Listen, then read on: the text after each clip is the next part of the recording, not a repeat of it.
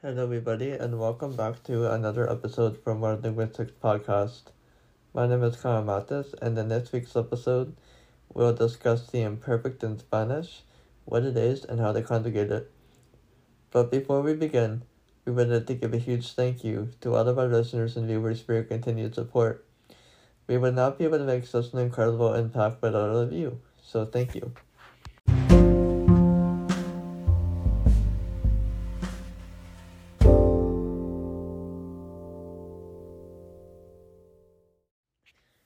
The imperfect in Spanish is a conjugation used when an action has no clear termination.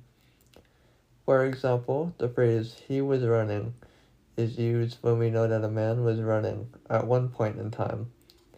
The only thing is that we don't know when he stopped running, so the action has no clear termination, and it is unclear when the man stopped running.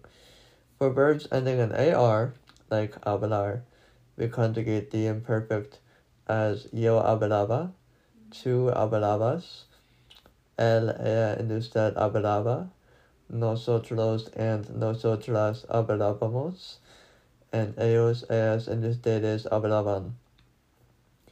For verbs ending in er, like comer, which means to eat, we conjugate it as yo comía, tú comías, él ella and usted comía, nosotros and nosotras comíamos, and ellos, ellas, and ustedes comían.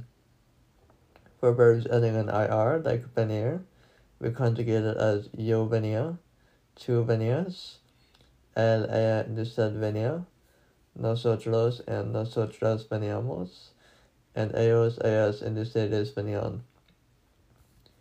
The simplest rule of thumb for conjugating verbs in the imperfect is to change AR verb endings to aba, aba, and ER and IR verbs to ia, or I with the accent A.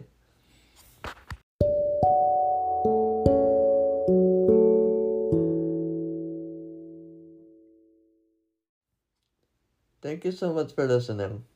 If you haven't already, you can subscribe to World Linguistics TV on YouTube, and you can create a free online account on our website at world-linguistics.com forward slash videos.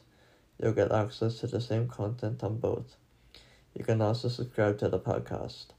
My name is Kyle Matis, and I will see you in the next episode. Adios.